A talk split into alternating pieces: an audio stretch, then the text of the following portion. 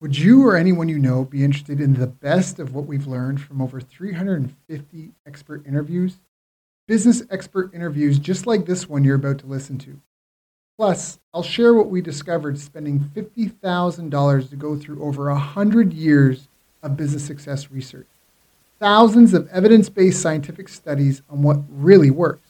Visit bestbusinesscoach.ca for more info on how, in 90 days or less, you can get eight better business habits or get three times your money back. That's 90 days to eight types of better business, fitness, and mindset habits. These will determine who survives and thrives in these unusual times and who doesn't. Visit bestbusinesscoach.ca.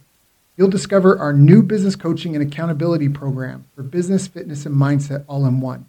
You'll also learn how you can get over $11,336 in free bonuses for only $1. Go to bestbusinesscoach.ca for more info. That's bestbusinesscoach.ca, like Canada or California. See you there. Hello, everyone. Thank you for joining us. My name is Daryl Urbanski, your host as always. And today we are joined by Craig Jacobson. Craig is one of those people I always make time to stop and listen to. Duke MBA, award winning Infusionsoft consultant, reform corporate marketer. He is a marketing strategist who helped create over $500 million of new revenue. He ran international sales and marketing for Johnson, America, American Hospital Supply Corp, and other Fortune 500 companies. He has set up a successful sales, set up successful sales and marketing systems in over 30 countries. Recent successes include successful crowdfunding campaign, which raised over 1.2 million for more than 12,000 contributors, a New York Times bestseller campaign, over $2 million of books, info products, and nutritional supplements in three months, plus bringing a bootstrap startup from $800 a week to $20,000 a week in three months. It's now a $3 million business. He also recently brought a bootstrap startup from $50,000 a year to $4 million a year. He's implemented over 200 effective marketing systems. And I've asked Craig to join us here today to share his wisdom on how to grow a successful business. So, Craig, thank you so much for joining us. How you doing, my friend? Very well. Thanks for having me, Daryl. known Craig for probably 10 years. We've been in the same circles. He's always been the person when he's when he comes into a room, the people that know him stop and listen. You take his advice as gospel. Uh, but Craig, before we get into any of the stuff that you're doing now, and that, like, how did you even get started? I mean, you've had a great career. It's still fruiting. But how did you even get beginning? Did you come from a family of entrepreneurs? No, my dad was a lawyer. And it's funny because I, I applied to and was accepted at like five law schools and I was, know, I got admitted to a series of doctoral programs in economics, and then I applied to a bunch of MBA programs. And I remember back in those days, I was trying to sort out should I follow the academic route, the lawyer route, or the MBA route. And I remember talking to my dad. He said, "I, I like lawyer work, but the best work that I do is the strategy work with the businesses. That's much more interesting than the law." But even though the law is interesting, but that's much more interesting because you're dealing with psychology and people. The law is a little bit of psychology and people, but it's a lot of the the history and the precedents is the precedents. Mm. But yeah. So I kind of grew up to admire my dad's clients because many of them had worked at because their advice to me was go get a job at a Fortune 500, get the best training you can, and on the dime of your employer, learn what it takes to grow and create a business. Because most of them, when they got to about 40 or 45, the, the companies found that they were too expensive and they were out of date.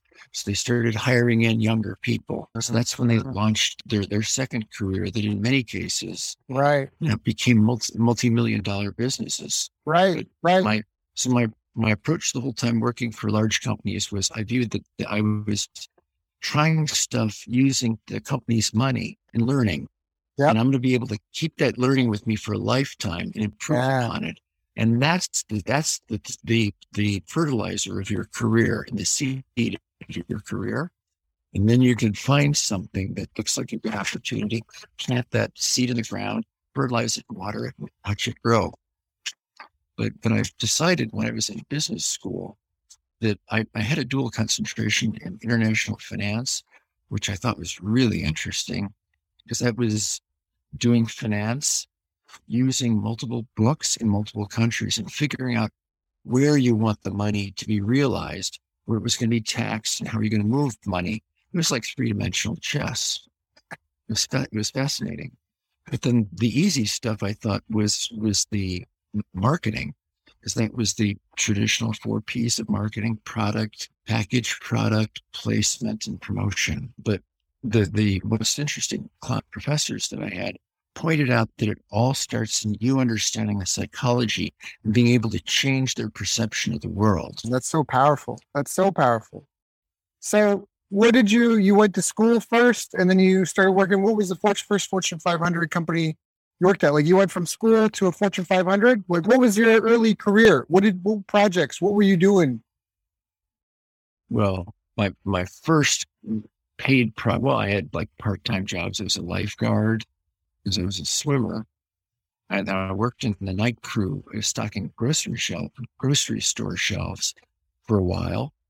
And actually, so that was for a company called Jewel Food Stores. It was developed the the concept of the combo store of Osco, their drugstore, you know, the grocery store, putting them together to have one place for people to shop. Subsequently, was acquired by Albertsons, but they developed this concept of the combination drug and grocery store.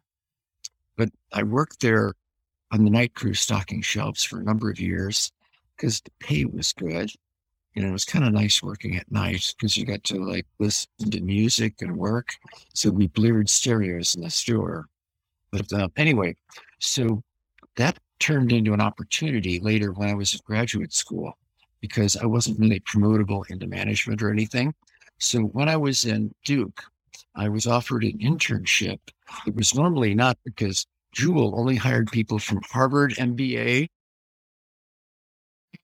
Wharton, Stanford, and maybe University of Chicago, maybe Northwestern, it was a few schools, but Duke wasn't on the list. So I didn't, by their normal criteria, I couldn't make it into their program.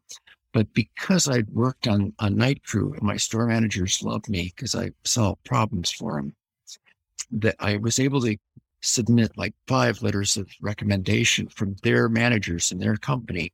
So they, they then I got an interview. I guess the interview went well because they offered me a job. And then after uh, that was funny because I got to do stuff that I like to do, which is analytical work. So I got hired into this company in Chicago. And the first thing, you know, because then I'm trying to figure out like how does business work and how does their business work. So they have 166 grocery stores throughout the Chicago area. So they asked me to go figure out new markets that would be good places for them to either build stores or buy stuff. So they sent me on the road for like two months of the three months of the summer to visit every grocery store in the state of Indiana, north of Indianapolis, so I had got my car, stayed in a hotel. We'd get out. And, and so I was looking for the metrics that would predict what the sales were and just did a qualitative analysis of who the people are. We also did these interesting techniques, which I'll tell you about in just a moment. But so I had to figure out what I had to forecast how much revenue there was in existing stores and look at the population and the income of the area and figure out is there anything that's a gap? or anything that's a weakness that we could go into. And that would be sort of our entry into the market. And also, I got to be exposed to all their data of yeah. sales of all the 166 stores. So we built an algorithm to figure out which product sales that I could count on the shelf would help me best predict the revenue. And it turned out that the number of facings of ground beef was the best predictor because you put a certain amount of ground beef out because you don't want it to, to spoil. Right. So if I could count the packages that are on the shelf, assuming a normal rate of turnover, I you could guess what the meat sales were. And from that, meat sales would be a very good forecast of what the total revenue is the store. But then we also looked at the facings of dairy, the number of jars of Jif peanut butter on the shelf, the amount of saltines. There were six different criteria that I went into each of these stores had a little pad of paper. I'm walking around during the day, counting all these things. And then I did this pacing of the store to estimate their square footage. So I'd like get a, a cart and walk longitudinally from one side to the other and front to back so I can know their square foot. Yeah, I'm wondering what this guy's doing. Yeah.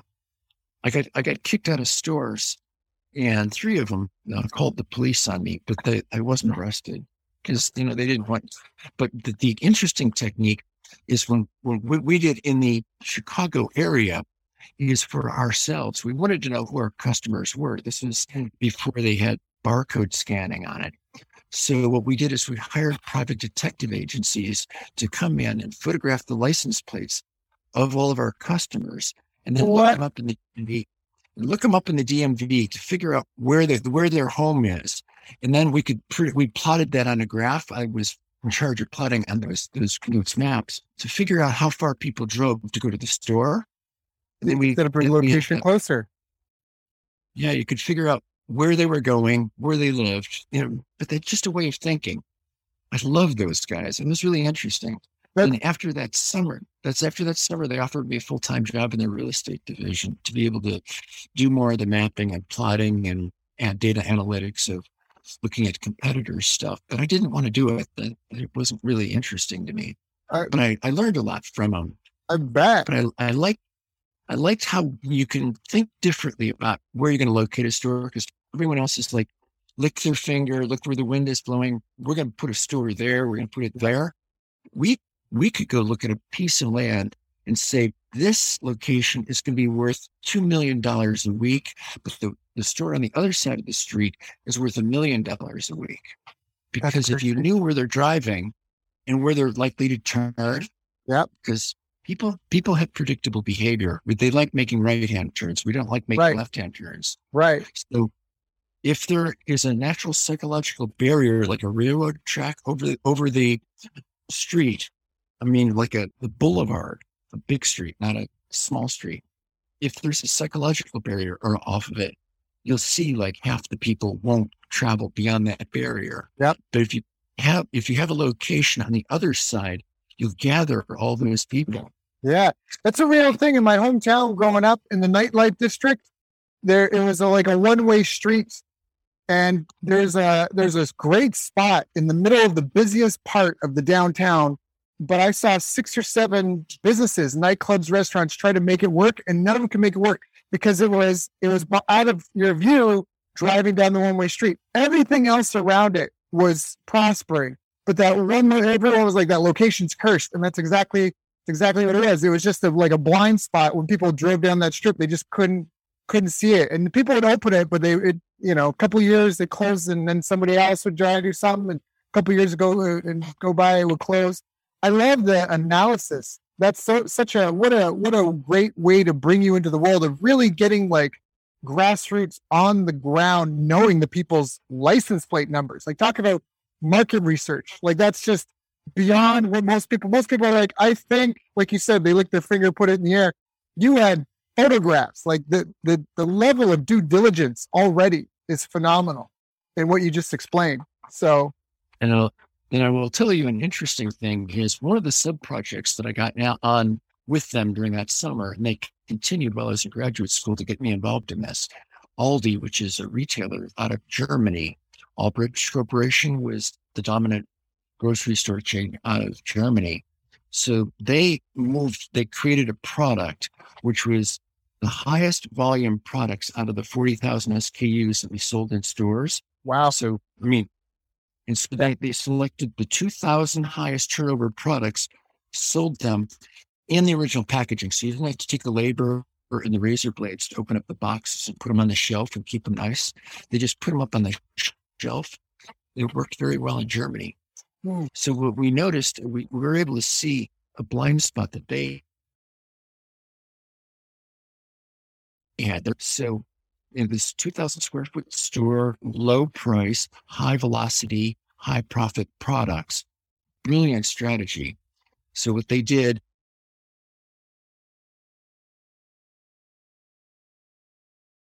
neighborhood, sort of, you know, regular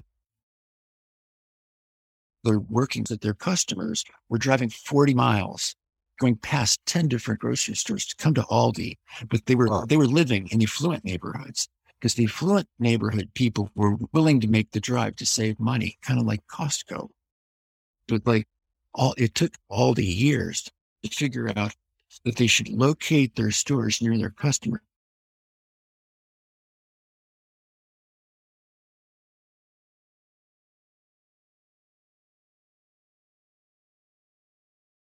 Oh, Craig, you there? I think we have a hiccup in the internet.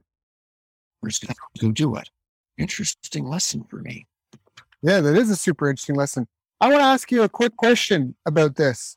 So you, you're talking about this due diligence and this research and understanding your customer so well. How does that translate in today's day and age? How does that translate to today's world? Well, if you imagine, I mean, I've thought about this a lot. So my first looking at what would be a heat map was the plotting of customers and where, who is willing to drive to which stores in, in communities. And so I think when I look at heat maps, which I look at pretty much every day, I look at probably 20 heat maps for different clients stuff. And I look at how people are going down a page and what holds their attention and what, if I put something there, I lose them. Like that's sort of like the driving behavior in neighborhoods. Because it's these are just manifestations of the psychology of us human beings. And so I, I see that that is being directly strictly similar. But if you can understand your competitor better than they understand themselves, you can seize opportunities that they haven't yet seized on.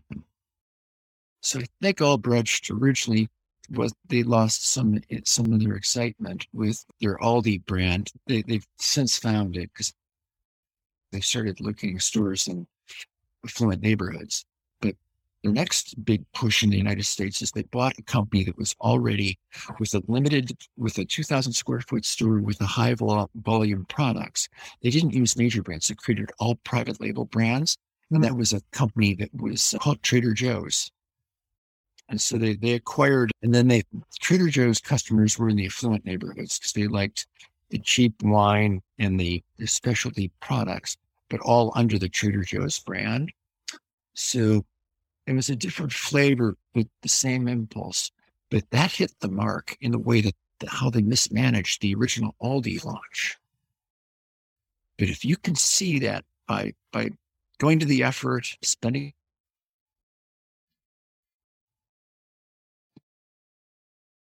opportunities lie, because there's opportunities around it for all of us. So, I mean, I, I view my 30 year career in marketing I started off doing a lot of analysis. Well, I've done analysis my whole time, but I was really a geek freak. Like, who does that? I've never career. And now everything that I was doing then, we do automatically for regular businesses. You look at RF analysis for your customers You look at time of day, day of the week. You do geographic plots to to see where they live, what kind of houses they have. All of those things translate. But the big impulse isn't the tools. I think the big change is in the minds of marketers. That stuff that was odd is now the norm. It's now almost required. I mean, I mean, what does it, what's everyone's mantra? Know your customer better than they know themselves. And then you can find a way to get your traffic in front of them, your your your ad or your social post or whatever. And then you, you grab their attention and then you make an offer, right? It's very simple. Yep. Yep. The, the, the techniques have become less expensive but, and more effective too. Because in, in the world that I lived in before that, that was before cell phones. I mean, cell phone data is a, is a, is a gold mine Mm. because everyone's got their, their cell phones with them all the time. That's right. So if if if you can find where somebody drives, because most people go to the same 10 places. If you know what those 10 places are, you have many opportunities to to understand them and stage offers along the way. I love that. I heard a rumor. I don't know if it's real or not, but Procter and Gamble's a, a, a, massive company with lots of sub brands, and I heard that the hospital you can get the the welcome baby package or something. Like when you have a baby at the hospital, you can opt in to get this bundle of of diapers and foods. But when you opt in, they add you on your list, and they now have a day zero of that child's life and that in terms of lifetime customer value, they've got offers for you throughout your entire existence from in every phase new parent, right? Baby's first steps, three year old, 10 year old, 20 year old. You know? Yeah. And, and I think what that points out is that's a big company smart about creating first party proprietary data. But the interesting thing is you can assemble, if you're a small business or a startup, you can buy data from, from first part, from third party sources. It'll have people that are recently pregnant or newly new parents, new homeowners.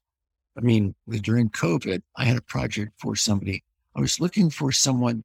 I was looking for, which we, we got a list of 30,000 people that had had family members die from COVID.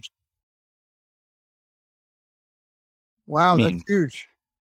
We didn't have the death certificate, but we had a a very good chance to believe that they that they that their family member had perished from that. Right, right, right. So, so what that points out to me is the big thing I've seen during my time.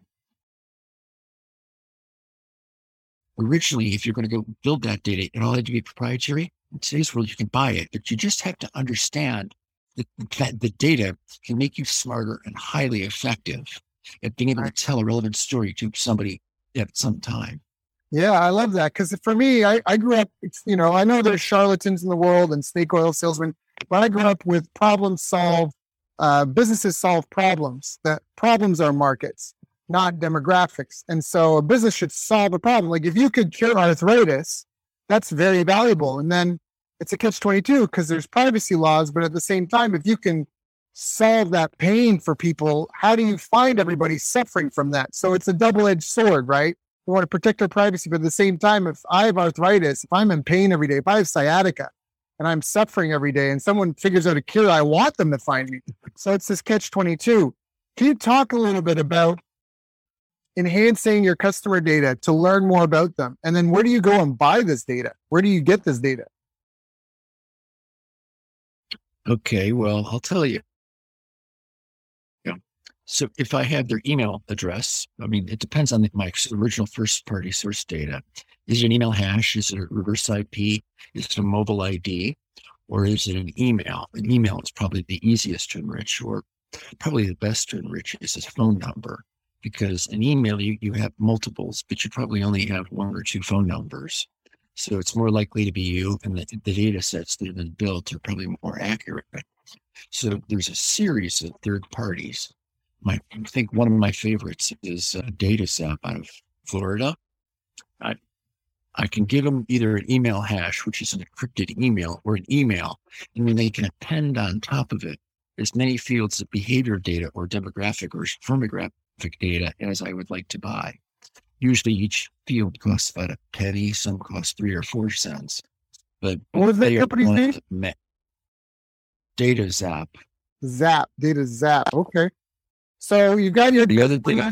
Oh, sorry, go ahead. Don't let me interrupt. So what I was, so what I was going to say is the first thing I do with any business, I ask, I ask, ask them, who are your customers? Because you've got people that have purchased your product. How many people purchased? Tell me about who they are. That's the qualitative data. Then I said, I, am going to have to, as a first step, say, give me your customer list. I take that customer list, run it through Datazapp, append on 100 fields of information that I usually find interesting or valuable you know, age, gender, income, political party, race, ethnicity, gender, medical stuff. I mean, depend what their customers really are. And then if I'm going to make a decision, if I'm going to work with somebody, then then I go back to the data source because now I've got a model of who the customer is. So I, I want like 45 year old women, college educated, $75,000 or more household income, living in two bedroom, three bath houses in suburbs of, of, of, the, of in the United States. So then I can go to a data provider or a series of data providers and say, I've got, I've got 30,000 of them, I've got 10,000, I've got a thousand of them. How many more like that do you have? So I give them that, that profile and buy the email hashes that are anonymized of those people we can load those in and advertise to those people with the same offer that the business has. so I can get more just like that. Ooh. Because I mean, I think that's a really smart spend of money. Oh yeah, You have to have a good, but the buy is bad if the data definition isn't good. right. So in many cases, I, I buy the data to enrich it from three different sources to be sure that they're really women, they're really this age, they really are homeowners, because you don't know how good anyone's data is. So Right. Right. I think I think that if I can buy the same data from multiple sources and they all point the same way, that's a 35 year old woman with three children, college educated. I don't care, you know, ethnicity usually doesn't matter. Religion usually rarely matters. But uh, Yeah, that's powerful. then I've got the, the, the concept, the model of who their ideal customer really is. And, and, and probably half the time I talk to people and say, I go through this reveal of showing them who their customers really are according to data. And, and if a client says, no, those aren't my people at all, I'll go back and double, I'll go double check it with the data sources to make sure that other data sources confirm that that's who they are.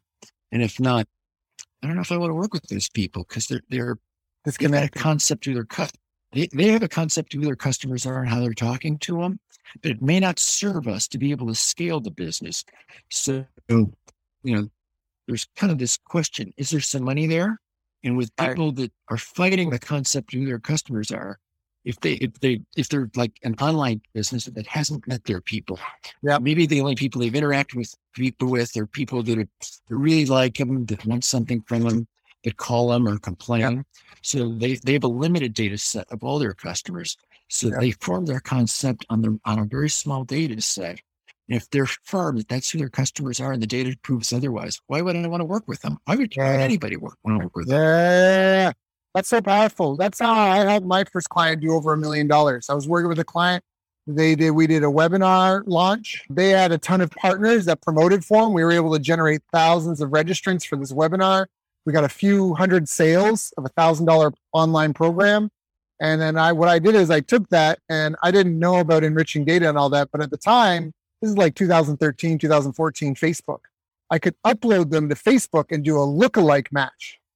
And I did that. And but through the lookalike and keeping it as tight as possible, we went and scaled that till we were doing hundred thousand dollars a week. You know, and so I think like what you just, what you just gave here is such a huge knowledge bomb for everyone. And again, you may want to go back and listen to that again because what Craig's really talking about is just crystal clear understanding of who your best customers are. Maybe not. You've got a list of. I've done this with another client. They had a list of like twenty thousand buyers. We narrowed down. He mentioned Craig mentioned RFM, which is a way of sorting your database for like the 80-20, the best performers. And then you find out who's your best, who spends the most money, who loves your stuff the most, and you really get crystal clear on who those people are why they might be buying. And you can even test the whys in your marketing or just contact those people and ask them, interview them. Now you've got something that you, like you said, you just go and find another thousand people like that. And I think that that's such a powerful, powerful thing. Craig, I want to want to pivot a little bit though and ask about in your career, what were some of the biggest challenges? Like you almost started with this from your beginning, this sort of like intense due diligence on who the customers are. I mean, that sounds like your first position we talked about with all these grocery stores, you were doing that kind of stuff. So you've been playing that game for such a long time. What were some of the biggest challenges you faced in your business career? Was it always around getting that data, that info? Were there other hurdles? Like looking back, do you think that there was tiers? First, I had to learn this, and then I had this problem, but then I learned that, and you know, I don't know if there's any few big ones. I just it seems like life is nothing but problems that that you that you got to figure out how to solve. so it's the biggest problem, the ones that, I, that I've never been able to solve, because I have a few on my list, but I, I still don't know how to do it. That that would turn into a different type of conversation with us. okay. But but What, what would you recommend then to someone starting out or someone that's struggling? Well, I mean, the key to success is matching a couplet of an of a person and a story that's going to grab their attention, and then to be, be able to make an offer. I mean, marketing is actually at its core very simple. It's choosing a targeting of who the who is the most important thing. If you've got customers that purchase your thing, then the question is, how can you? So you, that means you've got a story that goes from engagement to then the offer process, where they're going to then buy something. So that works. So how can we scale that? And you talked about something which is really good. It's, it's what I do for your small business. You know, give me your customer list, do the enrichment, look at who they really are, and then I can do a third party lookalike of it. So here I've got an example of somebody that gave me a thousand people that purchased their product because they've been in business for years. They've done millions of dollars, but they only had a, a thousand email addresses. So we enriched it, added 150 characteristics to it, and then did a third party lookalike on top of it. And based on that criteria, we were able to push that up to about 45,000 people that were lookalike from the third party lookalike AI tool, right? Which I'm not going to name. And then, and then, and then we loaded the, both the original list into Facebook and had Facebook create a lookalike on top of it, which is, which is the customers are, are the layer of the audience one and the, the lookalike from Facebook, which was about 15,000 that were, that were like it. And I took the lookalike from the third party pushed that in. That was about 45,000 and then created a lookalike on top of that. 99% look-alike, or the 1%, I think they call it, look-alike of the 45,000. And that got me 270,000 people. They're 99% like the original people. So then I've got four different layers that I can expose their current messages to and see who responds to which flavors the message. So I think one of the important ideas is we don't know because what marketing is is grabbing people's attention with a, with some sort of message and then holding their attention long enough till you can make an offer and so i don't know which in which message will appeal to each of those different audience layers or those different audience types so we create a horse race of 10 or 20 or 100 different messages of, of ad messages with different elements of their story or benefits like, oh, I have this problem. I really want more of this, less of this, that kind of stuff. Create a bunch of horses, run the horse race against those core audiences that just described. And at that point, I've got the couplet of an audience and a message that works, that creates money and gets gains people's attention. And then I also know the cost per click and cost per customer from each of those layers. That tells us to then start to worry about the second level of focus because, you know, when you go back to take the original customer list, I, could take the, I usually take the people that did a one time purchase because there's a lot of those. And the fewer, the fewer list of people that purchase multiple times, and then create them for that small group of multiple purchasers and duplicate the process I just talked about, creating a lookalike. Because I'm, I'm actually of, kind of surprised. I mean, this is this is one of the struggles because before somebody's made revenue, they don't know if something's beneficial. Right. If I need them to spend spend money to enrich a list that they swear that they know who these people are, to disabuse them of their their misconception, you're going to have to spend money from a third party to then enrich that list to look at who their customers really are, and be able to dissect the process. So that so you yes, you got thirty thousand customers. You got three thousand that purchased more than one time and 27,000 times 27,000 purchase one time. So then we create the multiple purchase people, the look the third party lookalike of it, and then the Facebook lookalike on top of that. And then, and then the each the lookalikes of each of those. So that's three core audiences with two lookalikes. So that's six audiences. And see which messages those people respond to. And are you starting to see difference in their behavior? So will they respond to slightly different stories? Now, I, I want to clarify something here because you talk about storytelling so much. You two step everything, whether it's e commerce or not. And what I mean by two step, you've got two stories. One is you you designate some sort of qualifier for a lead, whether it's they visited the web page or or who knows what, they watched a certain amount of your content but you don't go. And that's one thing I, am saying this. I'm, I feel like I know this, but I'm saying it to clarify for myself and for people here because I know a lot of people think advertising is you put up an ad like a coupon and you run that and you aim it at people and you shove it down people's throats. But you seem to be very clear on not just getting clear on the target market, but then having a two step sales process where one is just getting attention and figuring out who's interested. And then a next step where you take those interested people and convert them to buyers. Can you speak to that a little bit, like that process, or what differentiate? Yeah, uh, yeah, I think that's that's the normal struggle. Is it's usually easier to get people to a page than to get them to buy.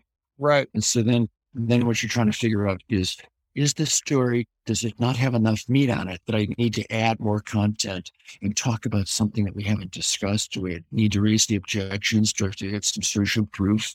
What would make the story more robust? It would sort of give the the fatty sensation of satisfaction that they would then convert, or do I, or do I get there by taking stuff out, focusing their attention? Because in many cases of marketing, we're trying to talk, try to ask people to do too much. People are very simple, mm. and and and so in many cases, less is more.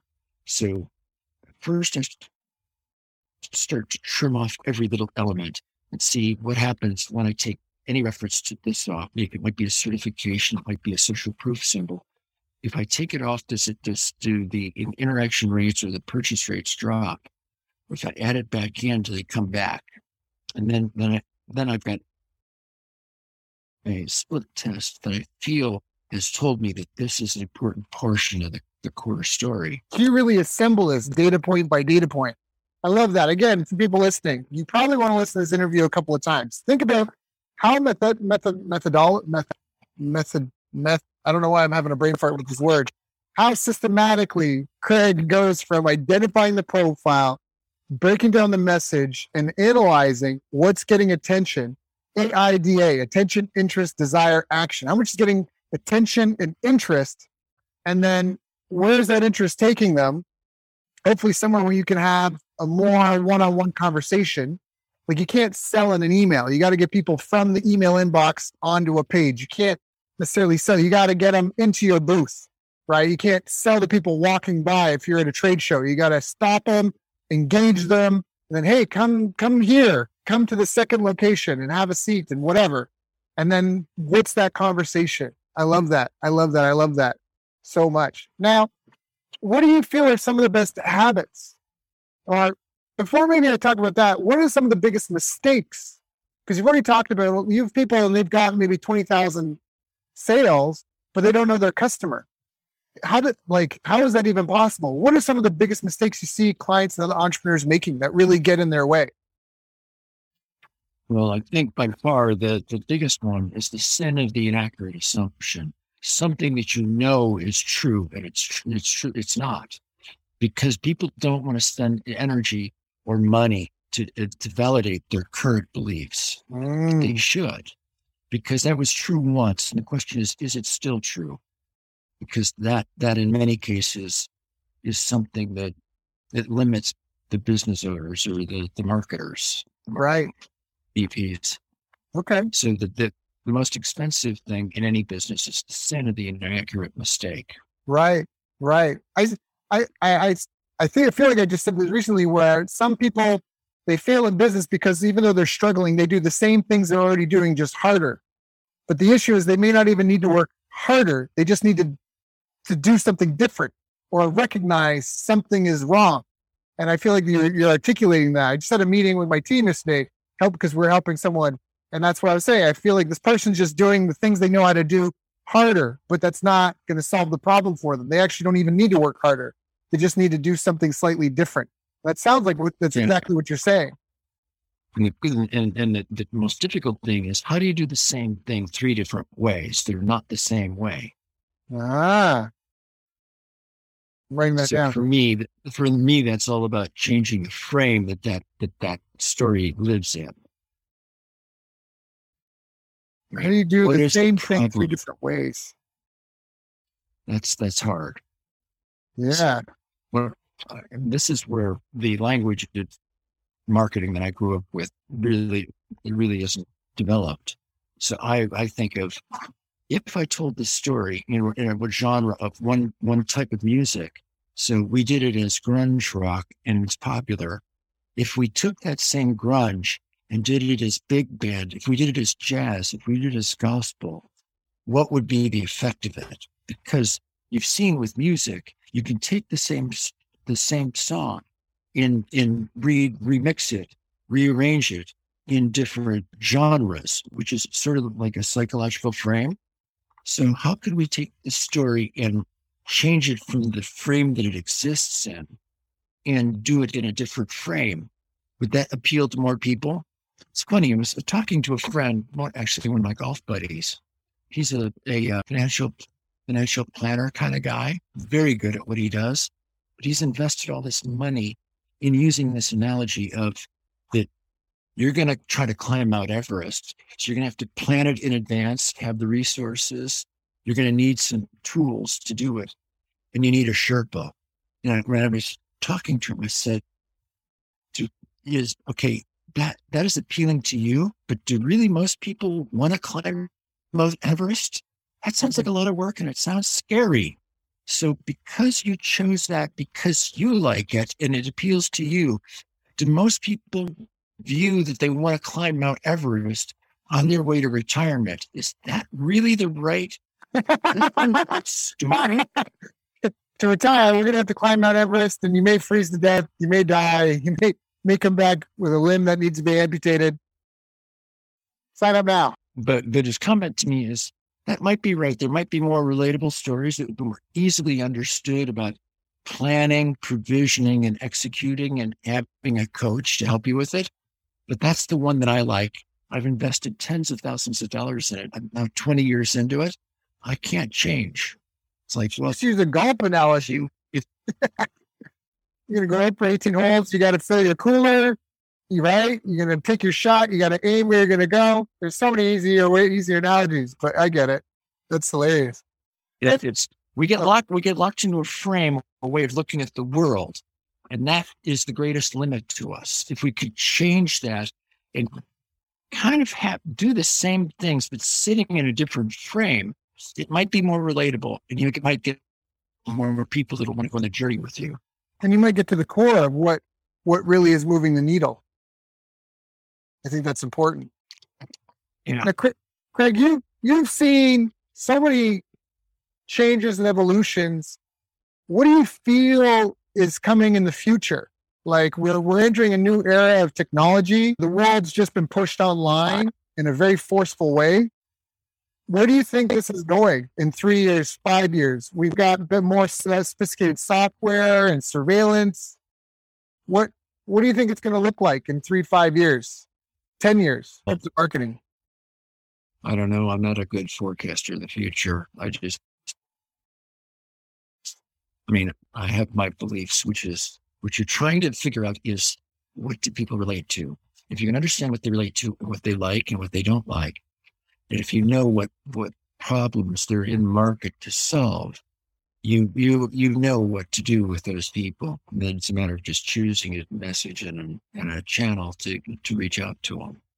I think there'll be new channels that that, evolve, but I but because of what's been going on with data enrichment and AI and ML, companies are going to be biggest companies are going be going to become much more efficient at it. I mean, already a trillion dollars a year is being taken out of the pockets of small businesses that don't understand data enrichment and ML and AI and put in the, the, the money, it put that put in the pockets of the big companies. But the, that's that's just the first rate because those businesses have to hire data scientists. But almost everything that they do is now available for just a couple hundred dollars a month from a variety of vendors. And I think we're going to see those become more popular. But the biggest problem that I see is that small business owners that I talk to do not understand that privacy doesn't exist as they mm. as they think it does. I mean, yeah. the doc, your doctors, your hospitals sell your data and make money on it, even if if your record is passively sitting in their system. They're monetizing your data. Yeah. They're making generally about sixteen hundred dollars a year just by having your medical records parked somewhere. So I think where there's going to be movement as people become aware because generally they say, no, no, no, I want privacy rules. But that's not going to happen because our, our system marketing in, in the world all counts on the use of that data. So that I mean, they think Facebook is the bad, is the culprit. And Facebook's not the culprit. You can't buy data from Facebook. Yeah. And they used to be They used to have great tools. The audience data. tool was amazing. let back Yeah. out. Yeah. Yeah. Yeah. But but but they're done with that. Yeah. But, but they were buying data from Acxiom, the data, the data, the Visa, Mastercard providers from the cell phone companies, Yeah. which are all the great places. So there'll be more more of that data available in smaller bites. It'd be more tactically usable without the the small business owners having to to do this. Because I know when I, I I have a friend that has a a chain of restaurants here in San Diego, you know, Surf Brothers. They're asking me now that the pandemic has hit, much of many of our competitors that were doing quick serve fast food have gone out of business. What should I do? I said, well, we can go back and do retrospective geofence on each one of their locations and pull out the mobile IDs of all of their customers because they were married to a restaurant. They used to be satisfied by it, but they're sort of free agents now. So why don't we go create audiences of those people, offer them messages, talk about your food, but you're going to have to talk about your food in relation to that because that's a chicken place that went out of business. You have chicken. So talk about your chicken to those people we're over here and, and we're still around. But that's so powerful. That's, but That's super powerful. some somebody could create that as a product and sell it to those people. Because right now, when you carry on the conversation about retrospective geofencing and data enrichment and using that as an inclusion criteria for audiences, it just goes over the head of people. You may as well be talking about multiverses and you know, matrix. Right. So a couple of things for people listening that maybe did get lost. Craig was talking about ML, that's machine learning. So data enrichment, machine learning and AI.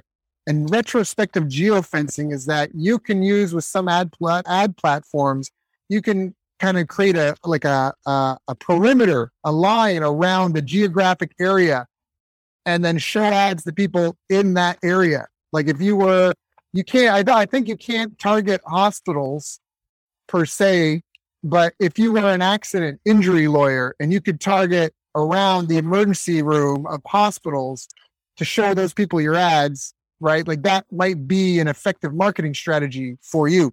Because not only are you getting the right message, you like you're getting message to the right people at the right time. Like they're sitting in the waiting room doing nothing, but just on their phone waiting. Like that's a great time to try to reach those people as well, like when they're in the pain. So and what Craig's talking about is retrospective, meaning that you can make those perimeters and target people that have gone to conferences in the past and target those people with an offer now. That's so powerful. That's such a powerful thing. Yeah. But but Yeah. but talking about futures, let's imagine that you who are a, a family law divorce attorney. What if you could sign up for a service that, that only advertised to people that own a house that, that they live in and they spend some time there, but they spend less than 30% of their nights in that house? They're sleeping somewhere else and they sleep at their home.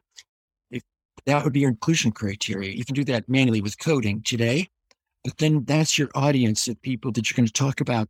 Here is what it takes to be able to start uh, uh, your divorce proceedings for X number of dollars. But, you know, they're homeowners. So they've got some money. That's the attorneys like. They have a family, which data enrichment could show you that you could see that there's two people on the title to the house or they have a trust. But they would be and they're not sleeping at their home routinely. They're spending say, 60, 50% of their nights not at home. They're either very busy, which would mean they might be a good candidate, Yeah. or their their marriage isn't solid. But Yeah. That would be a hypothetical a hypothetical example of combining data in an easily consumable tool for a specific niche. Right. Which is so powerful. So powerful. And again, if you're going to spend your marketing dollars, you can just blanket broadcast to anybody and everybody walking on the street, or you can have that sort of pinpoint accuracy. Talk about an improvement in effectiveness. That's powerful. That's so powerful. So so you're you're targeting them because of a little bit of demographic and psychographic characteristics, but mostly based on their behavior. because their behavior doesn't lie. So well put. Behavior doesn't lie. Craig, I always love talking to you. Every time we talk, like it's just so again, people understand now. Hopefully, if you listen to this, you understand why when Craig walks in a room with people, people always want to know what he's got to say and what's new on his radar because he's just in it in the most powerful and impactful ways. We talked about some great stuff on this call. I just want to recap for people. First off, we talked about first off, really knowing who your people are, enriching that data to make sure to validate your assumptions. We also talked about how the who is the most important thing, but then there's two parts of the marketing. There's the attraction story, and then there's the conversion story. We talked about, you know, creating lookalikes and, uh, and layers of audiences where maybe you have one-time buyers versus multi-buyers. Talked about RFM. Then we also talked about taking, what else we got? Validating your current beliefs. Talked about looking over on my notes, trying to prove your assumptions. Like you talked about grunge rock versus grunge big band versus grunge jazz. So if you assume something is real, testing that three different ways. How do you do the same thing three different ways? You know, to really test that assumption. You said you love using heat maps. So you can really see what, what's getting people's attention on a page, where they're where they're being lost.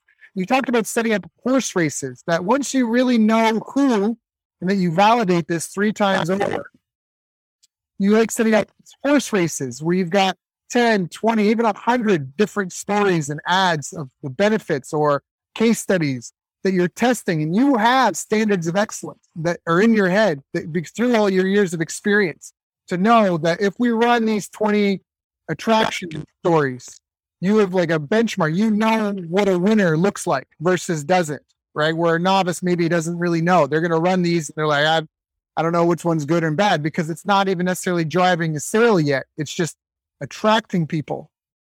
And then yeah. through that, optimizing that with things like machine learning and AI, and even now enhancing other things once you have these learnings like the behavioral modding, the geofencing. Is there anything that I didn't ask you that I should have asked you about? I'm sure there's a lot but the but that's we only have an hour to talk. If we go hang out for a couple hours and have a drink, I'm sure that we could explore the rest of the things we should have talked about. Yeah, I remember when we were at one of those conferences on the Infusionsoft community, I'd asked you about business law, and you told me to study real estate law. That it was a great way to understand, you know, like a rental property is almost like a business in itself, and if you learn the law for that, it translates over to business, not perfectly, but it's a good it's a good kind of 80-20 for your time ROI. Craig, you got so much knowledge. If people are, have been listening to this, if they are so fascinated, they want to know more. I know you can you talk about your meetups that you do? Because I think those are incredibly valuable for anyone that can attend those. And then plus, how do they get involved if they think that they've got a business? Yeah. If there's someone that's doing about a quarter of a million dollars a year, if they know their lifetime customer value and if they want to talk to you about possibly working with you, what does that look like as well? Okay, well, they come to my website, fill out the form. We go through a discovery call. Mostly I'm looking to try to figure out do I think I can make money with them? Because my model is to make money with people, not make money from people. My, we work on a, on a low fee and then we get a percentage of the increase. So if they're not willing to share the increase, and I don't think there's a good chance of being able to move the needle because they don't want to dance. They don't, they don't want to data enrichment. They don't, they, they're just firm. And these are the people I want to talk to. This is the story we're going to go with. It's like, you're not my guy. So there's more ways of not choosing to work with somebody. But if they come to openspacesmarketing.com, just fill out the form, schedule an appointment. We can chat. Whoever we've talked about here, I'm going to ask those questions and a few yep. others in my meetup. So I think that we have a responsibility. If you're on the cutting edge of marketing, you understand how to actually create business growth. You have a responsibility because I didn't learn this by myself. I learned this from a hundred suggestions from, well, 10 main mentors. None of them sell education. I'm coaches. They're just practitioners down in the weeds. So I've learned what most of my most valuable things from people that have been very kind and generous to show me what I don't know. And so I decided that I would pay back those people that I otherwise can't pay back by paying it forward to others. So I, I started 10 years ago a meetup group at a restaurant in, in San. Diego, which during COVID, I moved it to being online. It's a Zoom meeting. It happens on Friday mornings in San Diego from 7.30 to 9.30 in the morning because the only people I like to talk to are people that work in the morning. I know that that creates problems for people, but but those are the people that pick up and do stuff. And so I don't want to waste my time with people that just want to talk and argue and mm-hmm. prove they're smarter than me because everybody's smarter than me because I just run experiments and see what works. But that, that is called small, meetup.com small business steroids. I think I've done, I've had about 6,000 people that have been through the meetup so far over the last 10 years. I think I've now done about just under a thousand meetups over the 10 year period. That's fantastic. Uh, but I feel it's a way to give back because everyone's trying to sell you some shit. I have nothing for sale. I can just show you how to think differently, behave differently. And if you've been there, you come away with this skepticism and this appreciation for measurement, good story, and data enrichment. Those are probably the three things that open people's eyes. But many times we get off and I show people just how much the big businesses in our in the world are using these techniques to their advantage. And they don't want you to necessarily learn it. Yeah. Because why would they want to help their competitors? Yep. You are in some level competitor of Amazon and Google and well, yep. not at Google. Google you're a customer of. When you're interacting with it, you're the product. Yeah. Yeah. So powerful. So for people listening, go go check out openspacesmarketing.com. And then if you want to get involved, you want to show up for any of these meetups, Craig's stuff is fantastic. I always get the PDFs and listen to the calls when I can. That's small business steroids, right? Go check that out on meetup.com. Just sign up. I think it's free. You just pay 20 bucks or whatever you want to donate to some of Craig's charities. Make a donation to a charity if it was valuable. I don't charge anything for it. I probably should, but I don't. No, I think to me, it's, it's a donation, charitable donation of my time and my knowledge to others so that somebody else can pick it up and help them grow their business. Yeah, I love that. Craig, you're such a good guy. I'm so glad to have you on here. I appreciate your time. I know you have family. I know you've got other clients. You know, you got 101 other things. Thank you for coming and sharing with my audience. I know they're going to value this. And I just, uh, our relationship has been, you know, very valuable for me. And I've always appreciated it. You know, we know a lot of the same people and everyone always speaks of you so highly and your results just speak for themselves. So I'm just, just grateful you are paying this forward. Thank you. Thanks. Take care.